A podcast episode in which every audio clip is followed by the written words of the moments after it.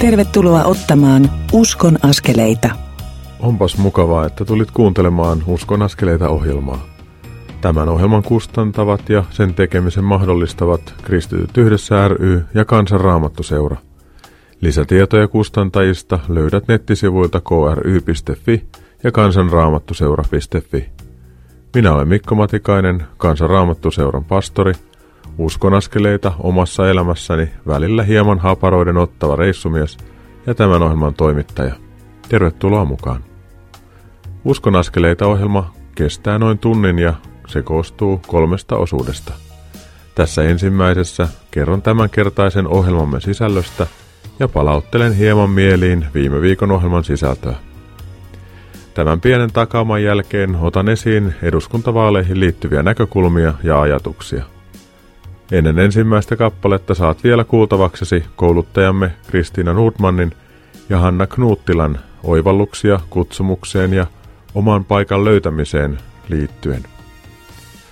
Ohjelmamme toisessa osuudessa Virpi Nyyman haastattelee Raamattukylän koreograafina toimivaa opettajaa Sari Perttua. Tuossa keskustelussa avautuu myös ajatuksia omasta kutsumuksesta, mutta hieman toisenlaisesta näkökulmasta. Sari avaa hienosti sitä, millaista on tehdä töitä yhteisen päämäärän eteen, eli synnyttää Raamattukylään uusi näytelmä pala palalta. Nyt pääsiäisen lähestyessä voit halutessasi mennä hiljaisella viikolla Vivamoon katsomaan koskettavaa ihmisen poika pääsiäisvaellusta. Ilmoittautumiset ja paikkavaraukset tehdään Vivamon vastaanottoon. Kristityt yhdessä ry ja Radio Day tekee kuulijamatkan Vivamoon 16.4. katsomaan tuota ihmisen poika näytelmää. Tälle retkelle ilmoittaudutaan ottamalla yhteyttä Radio Dayn vaihteeseen. Tänään tämän Uskon askeleita ohjelman kolmannessa osuudessa kokoilen hieman kuulemaamme yhteen. Siinä saat sitten myös kuulla Kansanraamattuseuran Helsingin kaupunkityöntekijän Päivi Peittolan kertovan tapahtumasarjasta, joka johdatti hänet rukoilemaan Chiilessä tapahtuneen kaivosonnettomuuden takia loukkuun jääneiden kaivosmiesten puolesta. Tässä tarinassa on aika mielenkiintoisia käänteitä ja vahva häivähdys rukouksen voimasta – Ohjelman aivan lopulla annan totutusti muutamia ajatuksia alkaneeseen viikkoon. Viime viikon uskonaskeleita ohjelmassa keskustelin Elina Vaittisen kanssa. Hänen äänensä on tuttu täältä Radio Daystä monista eri yhteyksistä.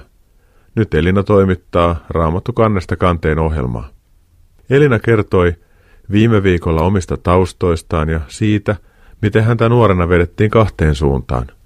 Hän näki vanhempiensa uskon ja tiesi heidän menettäneen ennen Elinan syntymää yhden lapsensa tapaturmaisesti. Elämän haasteiden ja kipujen keskellä Elinan vanhemmat säilyttivät uskon, lukivat raamattua ja rukoilivat myös Elinan puolesta. Tämä teki vaikutuksen. Karkun rippikoulu ja sen jälkeinen yhteys nuorten kanssa olivat Elina Vaittiselle tärkeitä asioita – hän kertoi myös siitä, miten hänen edessään on avautunut ja sulkeutunut ovia. Näin Elina on elänyt johdatuksessa, joka on välillä tehnyt myös kipeää. Näin on kuitenkin hyvä, Elina antoi ymmärtää. Elina Vaittisen arki on hyvin tiivistä ja kiireistä, koska hän on vaimo, viiden lapsen äiti, pastori ja toimittaja.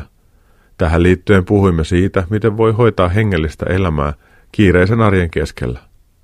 Saamani palautteen mukaan tuo ohjelma on ollut monille hoitava, ihanan tavallinen ja armollinen, sekä antanut rohkaisua omaan arkeen. Siksi tuntuu ihan hyvältä kertoa, että voit vielä halutessasi kuunnella tuon ohjelman noin kuukauden ajan radiot.fi nettisivun tai samannimisen mobiiliohjelman kautta. Ensi sunnuntaina pidetään maassamme eduskuntavaalit, jossa valitaan 200 kansanedustajaa. Seuraavan neljän vuoden aikana he tulevat tekemään kansallisesti tärkeimmät ja meitä jokaista koskettavat päätökset. Vaaleissa menestyneet ja keskenään hallitusohjelmasta sopivat puolueet muodostavat sitten hallituksen, joka linjaa kansakuntamme suuntaa. Oppositiolla on myös oma tärkeä roolinsa vaalejen jälkeen. Tämän vuoksi meidän on hyvä rukoilla, pyytää Jumalan johdatusta vaaleihin ja myös äänestää ennakkoon tai varsinaisena vaalipäivänä – joka sattuu muuten olemaan palmusunnuntai. Vaalien jälkeen on hyvä rukoilla hallitusratkaisun puolesta. on etuoikeus pyytää Jumalalta viisautta heille, jotka tulevat näihin tehtäviin valituiksi. Näitä ajatellessani mieleeni nousevat Paavalin ensimmäisen opetuslapselleen Timoteukselle lähettämän kirjeen toisen luvun alun sanat. Kehotan ennen kaikkea anomaan, rukoilemaan, pitämään esirukouksia ja kiittämään kaikkien ihmisten puolesta, kuninkaiden, kaikkien vallanpitäjien puolesta, jotta saisimme viettää tyyntä ja rauhallista elämää, kaikin tavoin hurskaasti ja arvokkaasti. Tällainen rukous on oikea ja mieluisa Jumalalle, meidän pelastajallemme – joka tahtoo, että kaikki ihmiset pelastuisivat ja tulisivat tuntemaan totuuden.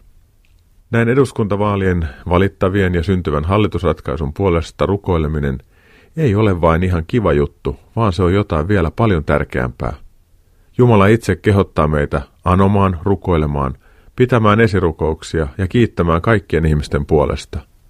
Jeesus kehottaa meitä hyvin selvästi siunaamaan toinen toisiamme, jotta Jumalan hyvä tahto voisi tapahtua.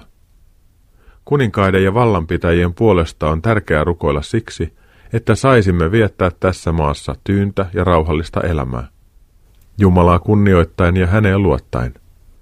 Tämä rukous on todellakin Jumalalle mieleen, sillä näin voi syntyä siunaava ilmapiiri, jossa Jumalan rakkaus voi tulla koettavaksi ja kohdattavaksi. Pyhä henki pääsee kirkastamaan Jeesuksen Kristuksen. Näin tavalliset ihmiset ja valtaan päässeet voivat kohdata Herramme ja saada sen kaikkein tärkeimmän lahjan, pelastuksen lahjan omalle kohdalleen. Tätä Jumala tahtoo.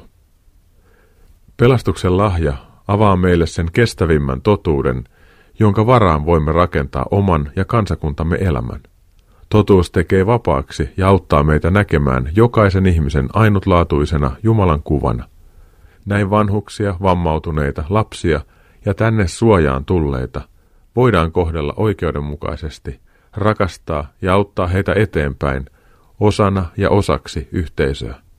Näiden ajatusten jälkeen pääsemme kuulemaan kouluttaja Kristiina Nordmannin ja Hanna Knuuttilan keskustelua oman paikan löytämisestä ja sen tärkeydestä.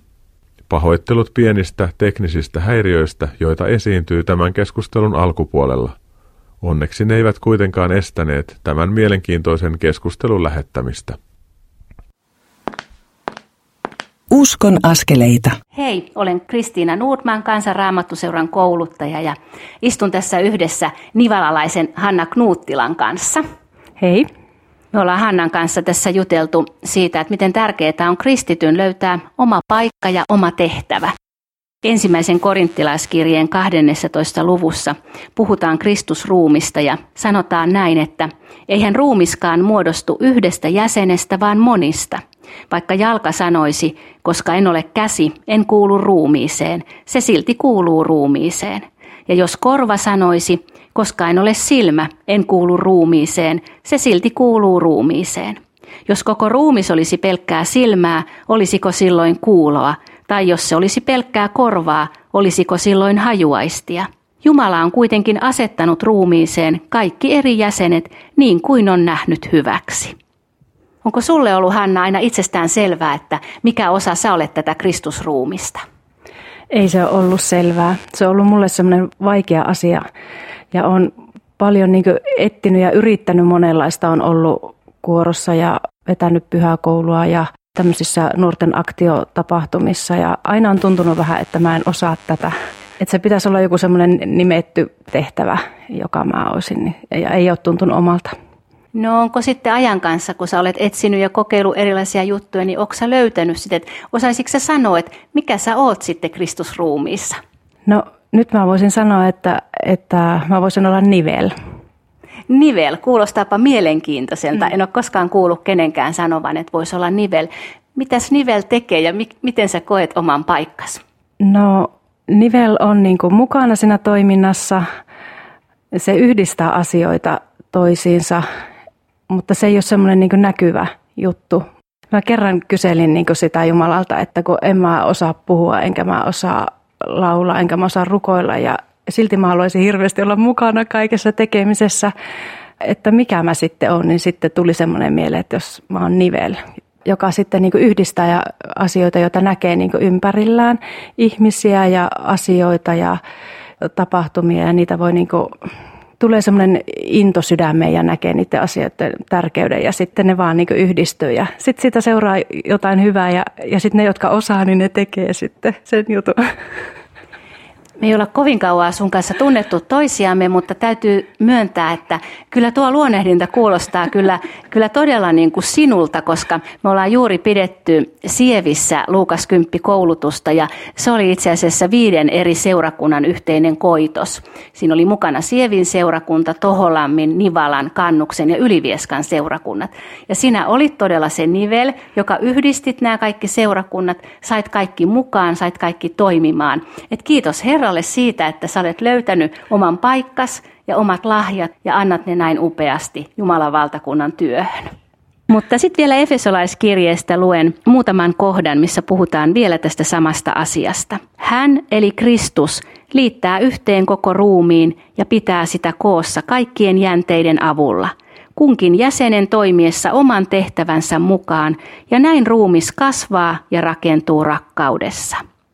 Toivottavasti sinäkin, hyvä kuulija, oot löytänyt oman paikkas ja ainakin sitä voi rukoilla, että Herra näyttää, mikä on juuri se minun tehtäväni, miten voin palvella ja täydentää tätä Kristusruumista, koska ilman toinen toistamme me emme pärjää, eikä Kristuksen ruumis ole ehjä ja kokonainen.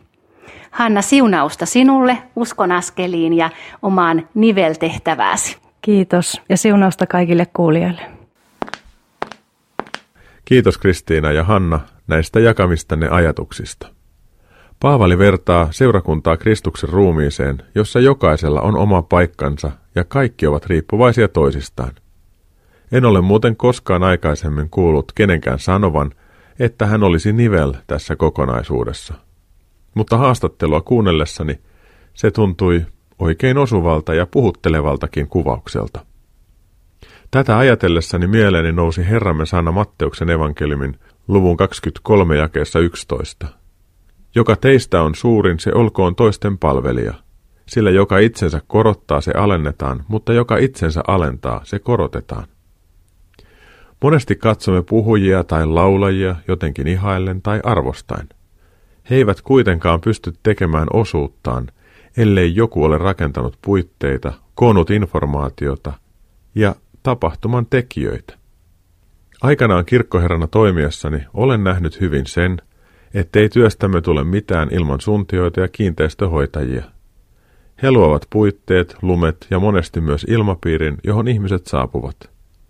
Hannan mainitsemat nivelihmiset toimivat vähän samalla tavalla, itsestään numeroa tekemättä, liittäen eri asioissa palvelevat yhteen. Tuo on kyllä upea kutsumus. Näiden ihmisten ja seurakunnan käytännön työtä tekevien ihmisten tärkeyden näkee usein, kun menee pitämään l tilaisuuksia tai vastaavia. Keittiössä hääräävät ahkerat ihmiset mahdollistavat pienet välipalat ja siten tilanteen hyvän etenemisen. Toisinaan saan viritellä itsekseni seurakunnan dataprojektoria tai vastaavia, kun se meidän Jussi tai Jaana, joka osaa nämä jutut, ei nyt satu olemaan paikalla. Tällaisessa tilanteessa on meinannut tulla sisäinen ja ulkoinen hiki, kun vierailijana on pitänyt yrittää selvittää paikallisten laitteiden ominaisuuksia ja saada ne toimimaan ihan kokeilupohjalta. Kun joku meistä puuttuu paikaltaan, niin silloin vasta nähdään hänen tärkeytensä ja korvaamattomuutensa. Kaikkia meitä tarvitaan omalla paikallamme. Rukoillaan nyt yhdessä. Kiitos Jeesus siitä, että olet kulkenut ihmisen koko tien ja ymmärrät meitä. Kiitos siitä, että haluat liittää meidät yhteen seurakunnaksi, joka lopulta on sinun ruumiisi.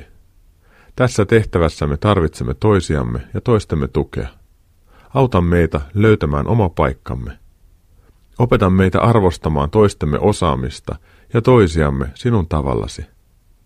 Taivaallinen isämme, siunaa tulevat eduskuntavaalimme ja auta syntymään sellainen eduskunta, joka yhdessä yhteistyötä tehden uskaltaisi kuljettaa kansakuntaamme yhä parempaan suuntaan. Anna sinä siunauksesi, jotta saisimme edelleen elää rauhassa ja löytää paikkamme sekä yhteiskunnassa että seurakunnassasi. Tule pyhä henki ja anna keskuuteemme herätyksen aika. Tätä rukoilemme Herramme ja vapahtajamme Jeesuksen Kristuksen nimessä. Aamen. Tässä välissä on hyvä kuunnella verkostokollektiivin laulamana kappale Rakkautesi on valtavaa. Nyt kuunneltavan kappaleen jälkeen pääset kuulemaan ohjelmamme toista osuutta, jossa Sari Perttu kertoo siitä, miten hän sai löytää oman paikkansa Vivamon Raamattokylän koreograafina ja miten koreografiat näytelmiin syntyvät. Pysy siis kanavalla.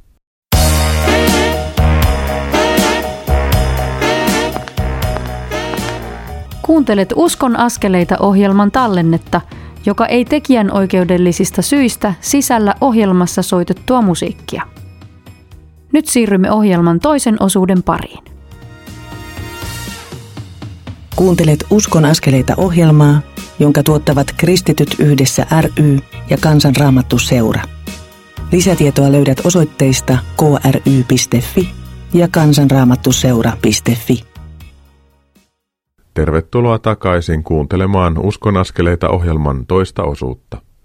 Minä olen Mikko Matikainen, Kansanraamattuseuran pastori, omaa paikkaani ja tehtävääni Jumalan valtakunnassa ihmettelevä reissumies ja tämän ohjelman toimittaja. Kuuntelimme hetki sitten verkostokollektiivin laulamana kappaleen Rakkautesi on valtava. Tuossa edellisessä osuudessa kuulimme Hanna Knuuttilan kertovan omasta kutsumuksestaan olla nivel seurakunnassa. Tämä ajatus aukeaa, kun muistamme Paavalin verranneen kirjeissään seurakuntaa Kristuksen ruumiiseen, jossa jokaisella on oma paikkansa. Ne ruumiin jäsenet, jotka näyttävät vähäpätöisimmiltä, ovat välttämättömiä. Tämä ajatus tuo esiin sen, että jokaista meistä tarvitaan omalle paikalleen toteuttamaan tehtävämme tässä kokonaisuudessa. Voidakseen toimia kunnolla, ruumis tarvitsee kaikkia jäseniään. Jotta sen toimintakyky on hyvä, niin sen kaikkien jäsenten tulee olla toimintakykyisiä ja myös toimia. Paikallisseurakunnissamme on valitettavan paljon passiivisia jäseniä, jotka luulevat, etteivät osaa tai voi toimia oikein. Tämä johtuu usein siitä, ettei seurakuntalaisia rohkaista toimimaan tai heille ei anneta aitoja vastuita tai palvelun paikkoja. Arjen kristillisyyden tukemisessa on myös parannettavaa. Unohdamme myös liian usein sen, että paikallisseurakuntamme kokoontuminen on latautumista, yhteyttä ja rakentumista varten. Varsinainen todistajan tehtävä ja uskon todeksi elämisen paikka on arjessamme. Jeesus haluaa varustaa meidät jokaisen hyvillä lahjoillaan persoonaamme sopivalla tavalla, jotta saisimme elää siunauksena tässä maailmassa ja löytää tähän kuuluvan ilon. Kun toisella on vaikeaa, niin voimme kahden kesken lohduttaa tai tarjota mahdollisuutta rukoilla yhdessä, ja sitten olla valmiita kertomaan, miksi uskomme Jeesukseen, jos toinen sitä kysyy. Jokaista meistä tarvitaan omalla paikallamme juuri sellaisena kuin tänään olemme. Paavali kirjoitti Efesolaiskirjeen neljännen luvun jakeessa 11-14. Hän, eli Jeesus, antoi seurakunnalle sekä apostolit että profeetat ja evankelmin julistajat, sekä paimenet että opettajat varustaakseen kaikki seurakunnan jäsenet palvelutyöhön, Kristuksen ruumiin rakentamiseen. Kun me kaikki sitten pääsemme yhteen ja samaan uskoon ja Jumalan pojan tuntemiseen, niin saavutamme aikuisuuden, Kristuksen täyteyttä vastaavan kypsyyden. Silloin emme enää ole alaikäisiä, jotka ajelehtivat kaikenlaisten opintulten heiteltävinä ja ovat kavalien ja petollisten ihmisten pelinappuloita. Näkyvämmät tehtävät on annettu seurakunnalle vain siksi, että kaikki seurakunnan jäsenet rohkaistuisivat palvelemaan omilla paikoillaan, lahjakkuudellaan ja persoonallaan. Tällainen yhdessä tekeminen lisää keskinäistä yhteyttä ja kunnioitusta sekä kasvattaa meitä yhä syvemmälle Jumalan pojan tuntemisessa. Vain uskoa harjoittamalla alamme vähitellen kypsyä hengellisesti ja löydämme sen palvelupaikan, johon meidät on sillä hetkellä tarkoitettu. Palvelemisen kautta saamme elämäämme sisältöä, merkityksellisyyttä ja myös iloa. Meidän ei siis tarvitse vertailla itseämme muihin, vaan saamme etsiä sen oman tapamme toimia sillä paikalla, mihin meidät on tarkoitettu. Tästä ajatuksesta on hyvä siirtyä kuuntelemaan Virpi Nymanin tekemää haastattelua, jossa opettajana työskentelevä Sari Perttu kertoo, miten hänestä tuli Vivamon Raamattukylän näytelmien koreograafi ja miten koreografiat näytelmiin syntyvät. Uskon askeleita. Tässä on Virpi Nyman KRSn koulutusosastolta. On mielenkiintoinen henkilö, jonka kanssa on halunnut jutella ja tehdä haastattelun. Nimittäin Vivamon Raamattokylän koreografioita on kaikkien näiden vuosien ajan tehnyt Sari Perttu. Sari, kuinka sinä oikein tulit mukaan? 2005 oli ensimmäiset esitykset, siitä on jo aikaa. Mitä se tapahtui? 2006 Anna-Mari Kaskinen soitti minulle ja kysyi, että Sari, tulisitko vähän katsomaan tänne Vivamoon, että näitä tansseja?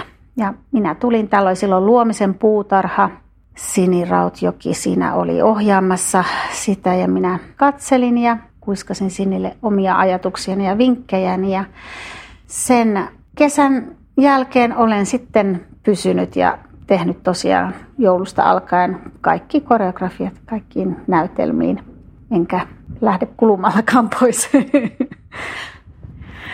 Mistä se oikein kumpuaa kaikki tämä? Et nyt on mennyt todella monta vuotta, todella monta näytelmää ja jokaisessa näytelmässä useita eri koreografioita. Mistä ne kaikki oikein syntyvät? Mistä se pulppua? No mä rakastan tehdä koreografioita ja mä rakastan sitä prosessia, kun kaikki teksti ja musiikki ja liike tulee yhteen. Se harjoitusprosessi on tosi antoisaa. Mä oon aina improvisoinut musiikkiin, tehnyt tansseja siis pikkutytöstä asti, että se on mulle hyvin luontaista. Että mä näen musiikin liikkeenä ja ne tanssit äh, syntyy sillä tavalla yksinäisyydessä.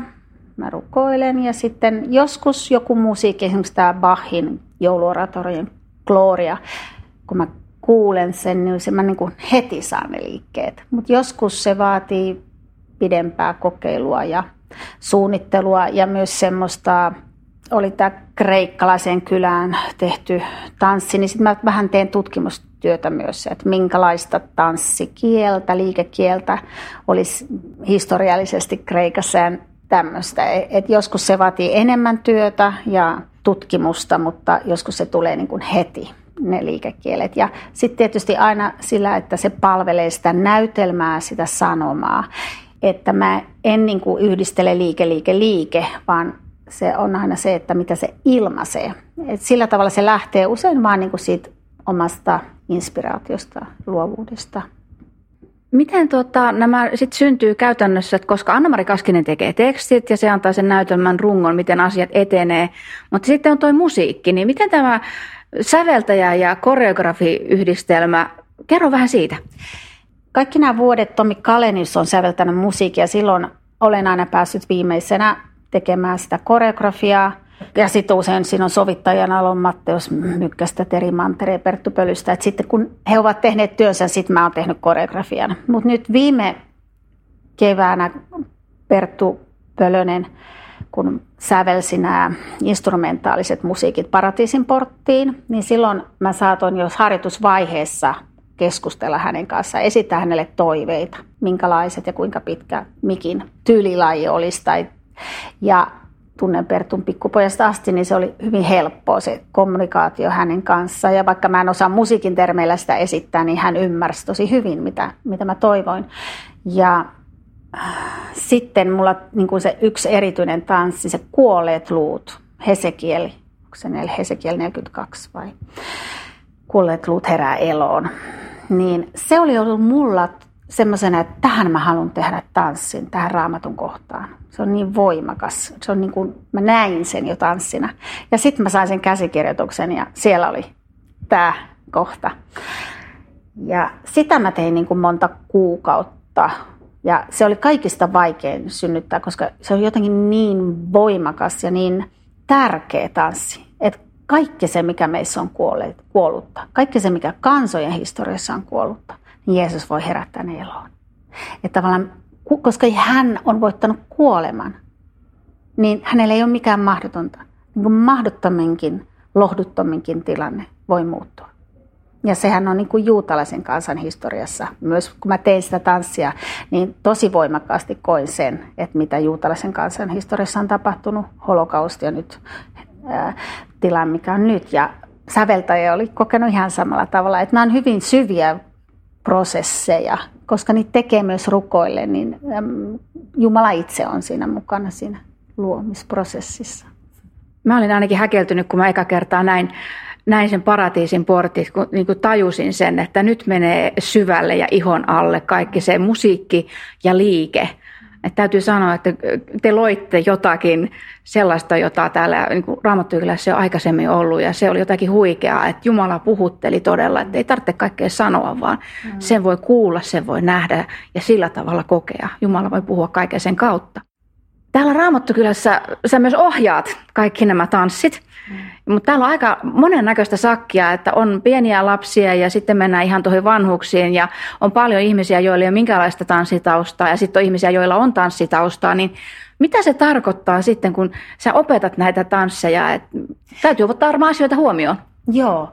Mulle niin se ihmisen tanssitausta ei ole merkityksellistä. Että musta on kiva ohjata eri ikäisiä. Ja ne tanssit on sitten erilaisia eri ikäisille ja eri ihmisille, jotka ei ole harrastanut tanssia tai ne, jotka on edistyneitä. Että on niin kansantansseja, missä kaikki voi olla mukana, tai la, lasten tanssi on sitten taas omanlainen.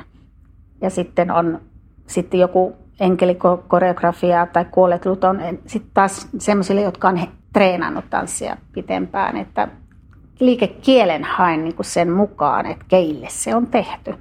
Ja yksinkertaisella liikekielelläkin voi viestiä paljon, että ei tarvi olla niin kuin sirkusakrobaatti.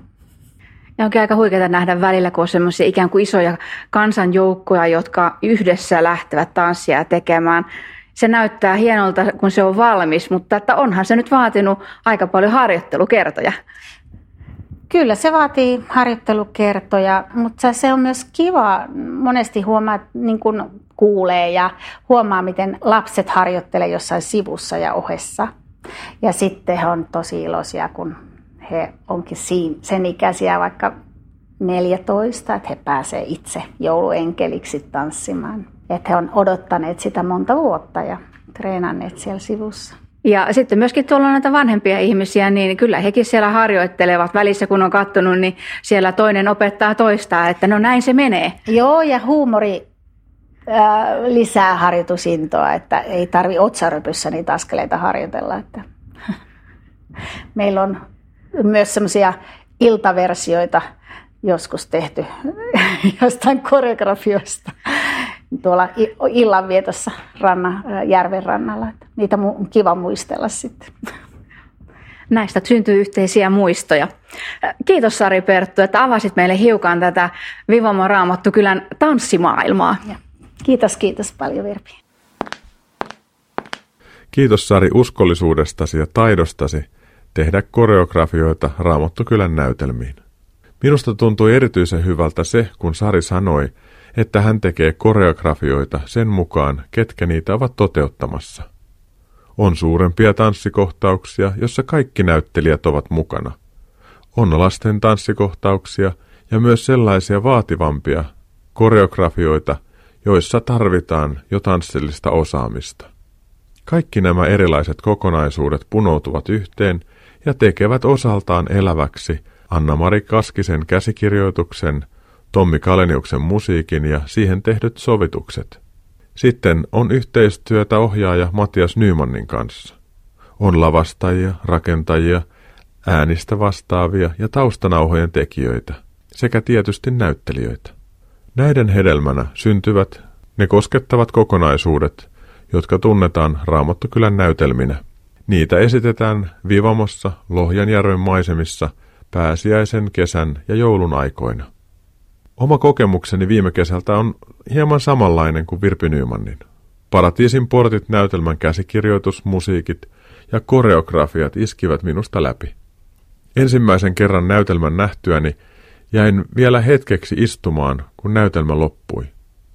Samaa olen kokenut myös pääsiäisenä, kun olen ollut katsomassa ihmisen poika pääsiäisvaellusta. Tänä vuonna sen voi käydä katsomassa 16.4.–24. välisenä aikana.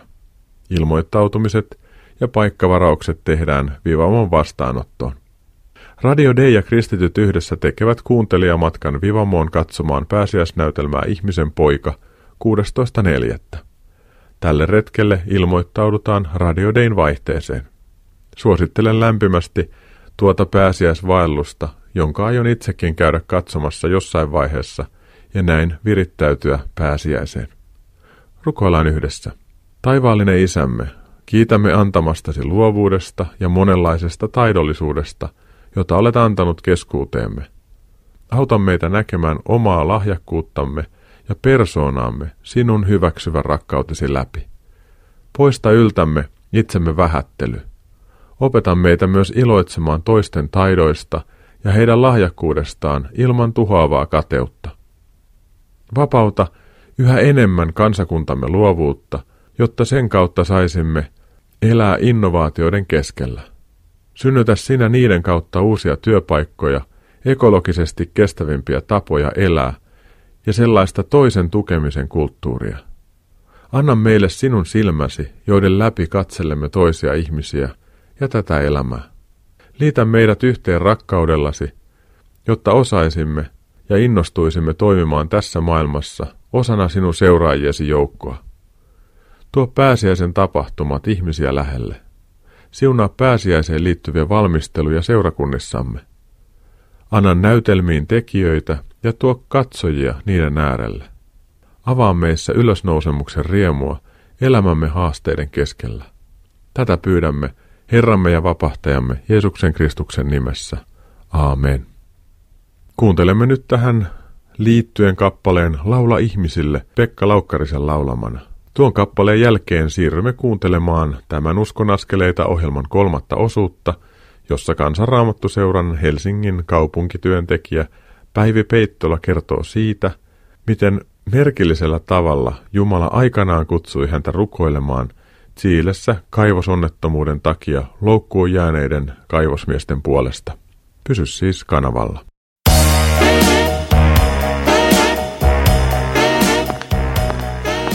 Kuuntelet Uskon askeleita ohjelman tallennetta, joka ei tekijän oikeudellisista syistä sisällä ohjelmassa soitettua musiikkia. Nyt siirrymme ohjelman kolmannen osuuden pariin.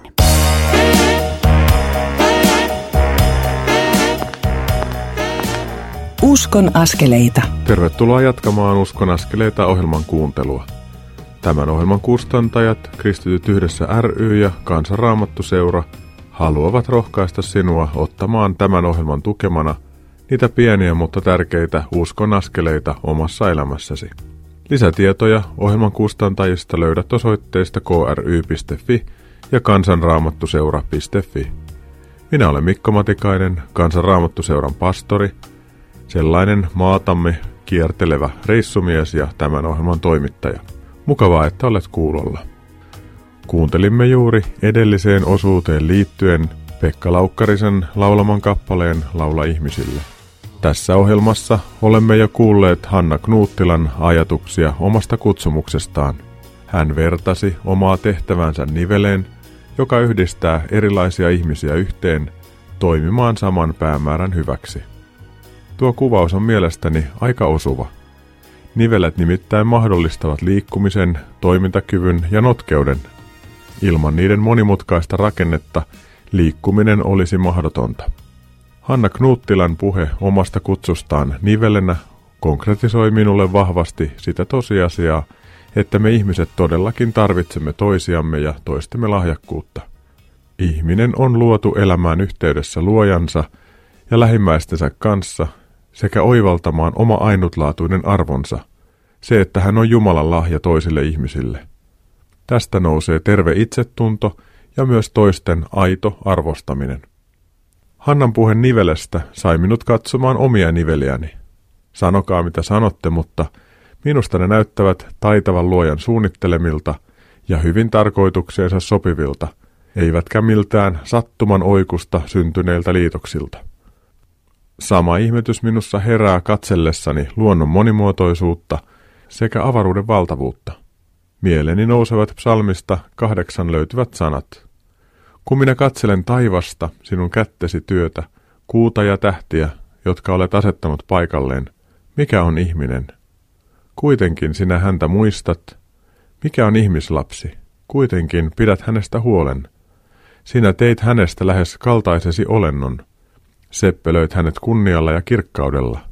Sinä panit hänet hallitsemaan luotujasi, asetit kaiken hänen valtaansa. Nämä psalmin sanat herättävät minussa myös muiston Vivamon raamattukylän paratiisin portit näytelmästä.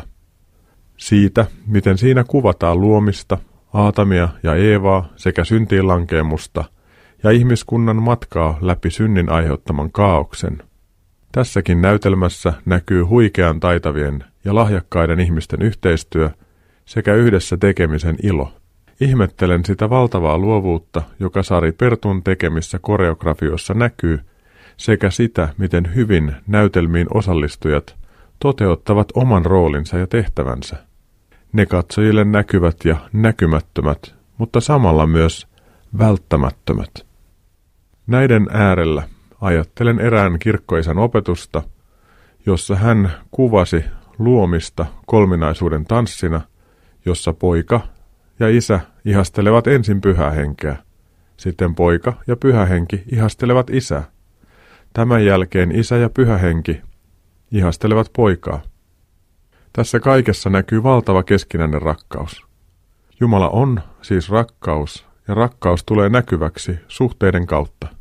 Siksikin Jumala, joka on rakkaus, on myös kolmiyhteinen. Tämä valtava Jumalan sisäinen rakkaus ja keskinäinen liike ja ihastelu vuosivat kirkkoisän mukaan luomisen aamuna yli. Ja tämä kaikki sai aikaan sen, että kaikki syntyi tyhjästä, rakkaudesta käsin. On valtavaa ajatella, että luomisen aamussa vesien yllä liikkuva pyhä henki tekee kaiken eläväksi isän ja pojan ylistykseksi.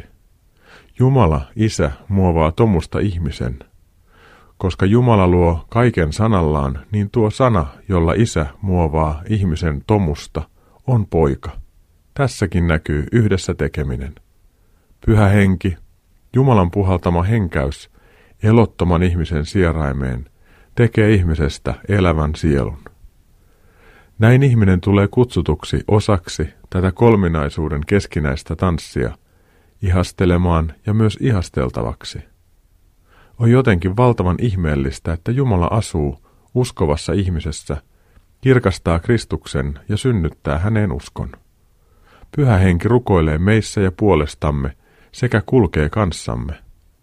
Taivaassa syntimme sovittanut poika rukoilee puolestamme isää. Jälleen kolminaisuus toimii yhdessä. Ihminen saa olla tästä osallinen, yksin uskosta, yksin armosta ja yksin Kristuksen tähden.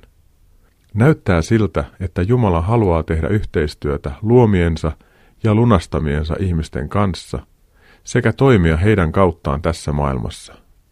Kun Jeesus oli ihmisenä täällä maan päällä, niin hän katsoi, kosketti ja paransi. Tätä samaa hän haluaa tehdä nyt seurakuntansa – eli oman ruumiinsa kautta, sinun ja minun kautta. Monilla on kokemus siitä, että he heräävät tai heidät herätetään rukoilemaan aamulla tai yöllä jonkun asian puolesta. Joillekin saattaa tulla sellainen huoli toisesta ihmisestä, että on rukoiltava välittömästi.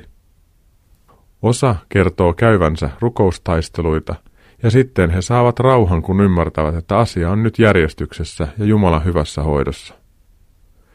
Toisinaan Jumala kutsuu meitä rukoilemaan aika yllättävälläkin tavalla. Tällaisesta kokemuksesta ja sen seurauksista kertoo nyt Kansanraamattuseuran Helsingin kaupunkityöntekijä Päivi Peittola. Uskon askeleita. Mä oon Peittolan Päivi, on Kansanraamattuseuran kaupunkityöntekijä Helsingissä. Noin yhdeksän vuotta sitten mä asuin omakotitalossa. Mulle ei ollut silloin telkkaria eikä mulle tullut mitään lehtiä. Silloin ei ollut vielä älykännyköitäkään, joten elin aikamoisessa uutispimennossa. Oli juuri tullut ripaarilta, enkä tiennyt mitään siitä, mitä maailmalla oli tapahtunut. Menin hakemaan posteja postilaatikosta ja huomasin, että mun postien sekaan oli tullut myös naapurin postit. Ne ei ollut edes siitä samasta postilaatikkoryhmästä, vaan postilaatikkoryhmästä vähän kauempaa ja ihmettelin suuresti, että miten ne oli eksynyt mun postilaatikkoon. Postien seassa oli seuralehti. Sen kannessa luki Suomalaiset, rukoilkaa miestemme puolesta. Mua ihmetytti, että miten voi olla, että seuralehen kannessa on rukouspyyntö, ja uteliaana kaivoin esiin artikkelin. Siellä kerrottiin siileläisistä kaivosmiehistä, jotka oli jäänyt loukkoon kaivokseen. Ajattelin, että tämä on kyllä joku Jumalan vihje rukoilla näiden kaivosmiesten puolesta. Olin menossa sinä päivänä rukouspäivään ja me otettiin nämä kaivosmiehet siellä rukousaiheeksi. Mulla oli myös seuraavan päivän messussa esirukous. Muistin sielläkin näitä kaivosmiehiä.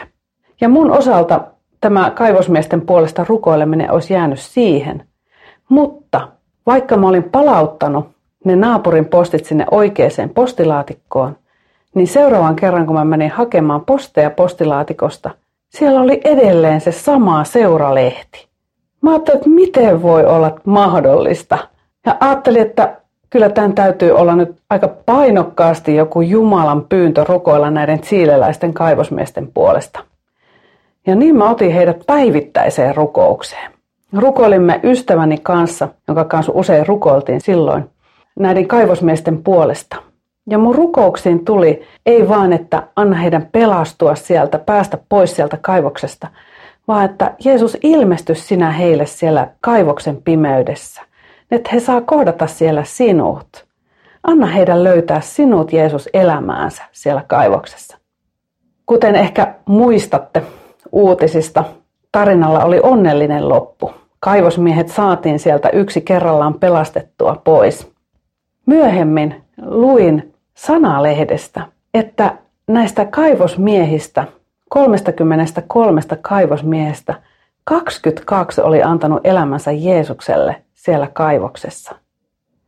Heidän keskellään oli siellä kristitty mies, joka oli johdattanut näitä muita kaivosmiehiä Jeesuksen tuntemiseen. Mä olin valtavan liikuttunut, kun mä kuulin tästä. Jotenkin se, että Jumala minutkin otti mukaan siihen rukoukseen. Rukoukseen, jota varmaan lukuisat, ehkä sadat, tuhannet ihmiset eri puolilla maailmaa oli rukoillut. Jumala oli tekemässä jotakin ja hän tarvitsi rukoilijoita voidakseen saattaa loppuun sen, mitä hän oli tekemässä. Ja hän kutsui minut, joka oli täysin uutispimennossa muuten, rukoilemaan näiden kaivosmiesten puolesta vähän erikoisemmalla tavalla. Myöhemmin keväällä tapasin tämän naapurin, jonka seuralehti oli päätynyt mun postilaatikkoon ja kysyin häneltä, että tiedätkö miten se on päätynyt sinne. Hän oli vaan kauhean vihainen postilaitokselle, että kun ne kämmii eikä osaa laittaa oikeaan laatikkoon posteja. Mutta ei hänellä ollut hajuakaan, että miten se oli päätynyt sinne minun laatikkoon se hänen postinsa. Se on tänä päivänäkin vielä avoin kysymysmerkki. En tiedä, oliko asialla jotkut pikkupojat, jotka oli tehnyt jotain källiä vai oliko ihan oikeasti joku enkeli kiikuttanut sen seuralehden sinne mun laatikkoon. Ei sillä väliä. Joka tapauksessa seuralehti toimi, niin kuin Jumala sen ajatteli. Kiitos Päivi Peittola tästä jakamisesta. Muistin kyllä tämän chileläisten kaivosmiesten kokeman ahdingon, kun he jäivät loukkuun maan alle, ja heidän pelastumisensa onnistuneen pelastusoperaation jälkeen.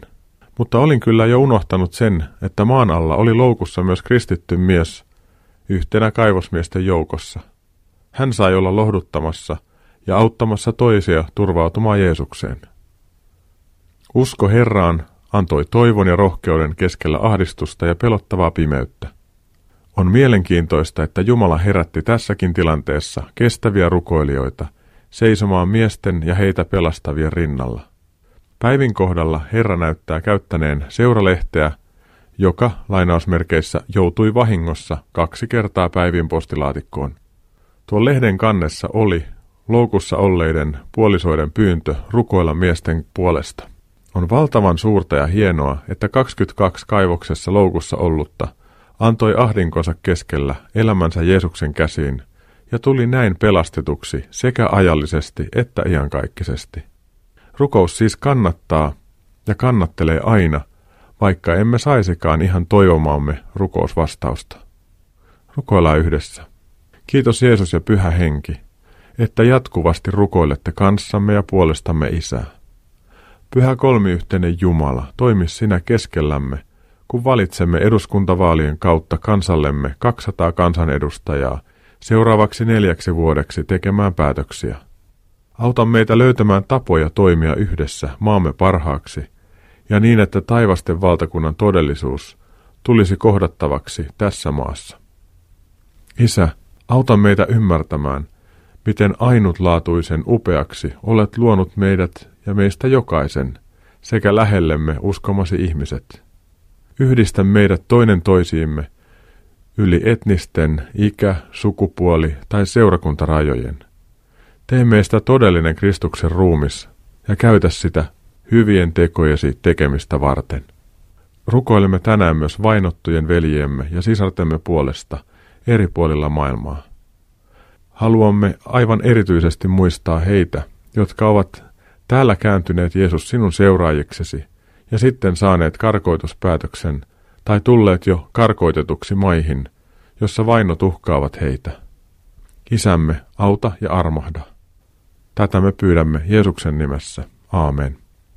No tässä olisi nyt muutama ajatus tulevaan viikkoon. Yksi. Rukoillaan eduskuntavaaliemme puolesta. Kun menemme äänestämään ennakkoon tai varsinaisena vaalipäivänä, niin pyydetään Jumalaa mielessämme siunaamaan vaalien toimittajia. Äänestyskopissa voimme pyytää Jumalaa itseään kohtaamaan ehdokkaina olevia ihmisiä sekä heidän perheitään. 2. Vaalituloksen selviämisen jälkeen rukoillaan yhdessä hallitusneuvottelujen puolesta sekä valituiksi tulleiden puolesta. Pyydetään myös toipumista muille ehdolla olleille vaalirupeaman jälkeen. 3. Pyydetään hiljaisella viikolla joitain naapureitamme tai sukulaisiamme kanssamme kirkkoon tai osallistumaan pääsiäisvaelluksiin. 4. Kiitetään Jumalaa siitä, että hän on luonut meidät ainutlaatuisiksi ja tarkoittanut meidät lahjaksi toisille ihmisille. Kiitetään Jumalaa siitä, että hän haluaa antaa elämäämme ihmisiä lahjaksi ja iloksi. Mainitut virikkeet löydät myös uskonaskeleita Facebook-seinältä. Nyt päättyvän ohjelman voit kuunnella uusintana ensi lauantaina kello 18, sunnuntaina aamuyöllä kello 02 tai radiot.fi sovellusten kautta, kun sinulle sopii. Uskon askeleita ohjelma lähetetään jälleen ensi maanantaina kello 21.40. Soitan tähän lopuksi Minna Pyysalon laulamana kappaleen Syvään veteen. Sen myötä haluan rohkaista sinua ottamaan omassa elämässäsi ja arjessasi niitä pieniä mutta tärkeitä uskon askeleita. Jeesus kanssasi. Ensi viikkoon. Moi moi.